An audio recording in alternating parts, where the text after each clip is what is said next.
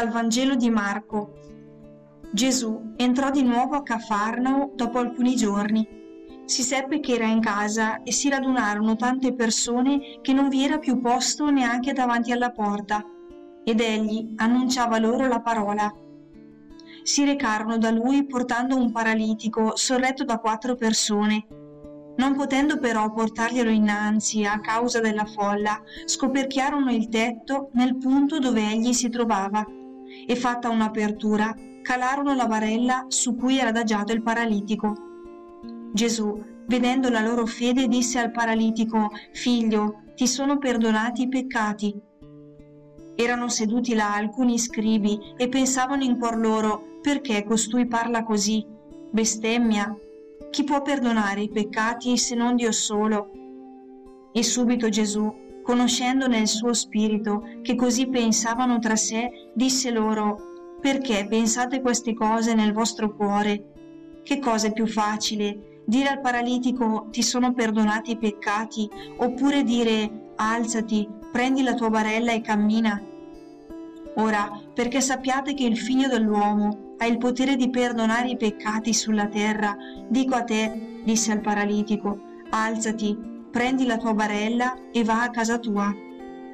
Quello si alzò e subito prese la sua barella sotto gli occhi di tutti, se ne andò e tutti si meravigliarono e lodavano Dio dicendo, non abbiamo mai visto nulla di simile.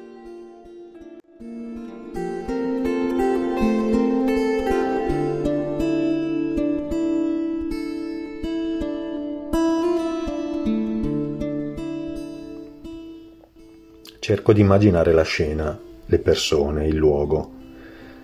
Innanzitutto la gente radunata, la folla. Nelle pagine precedenti, a un tutti ti cercano rivolto Gesù. Lui rispondeva con andiamocene altrove, al punto che se ne stava fuori in luoghi deserti. Chissà se la gente in quella casa era davvero aperta all'ascolto o più che altro curiosa di vedere il miracolo. Non solo, occupando tutto il posto, di fatto un ostacolo ai quattro che vogliono portargli il paralitico. Mi colpiscono quei quattro. Già l'azione concreta di portarlo di peso. Ma poi il loro essere così esageratamente decisi.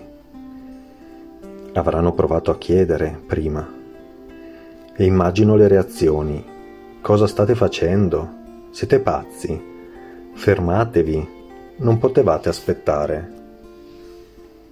Ma era troppo importante portargli subito davanti quella persona e credevano in Gesù. Gesù come prima cosa gli dice ti sono perdonati i peccati. Non ce l'aspettavamo. Forse è come se dicesse ho visto che avete grande fiducia in me. Sappiate che io ho il potere di perdonare di liberarvi dal male profondo che vi paralizza, di rimettere in piedi la vostra vita. Questo voglio donare, innanzitutto. Quanti stimoli per il mio cammino di fede. Stare attento a non essere un cristiano tra la folla, spettatore, ascoltatore, ma senza coinvolgere molto il cuore e la vita, e magari dimenticandosi di chi è fuori, invece di farsene carico. Non solo, accettare di aver bisogno anch'io di farmi portare da chi è con me nel cammino e spesso più avanti. Infine, avere grande fiducia in Dio. Siamo suoi figlioli, sa come stiamo e di cosa abbiamo davvero bisogno.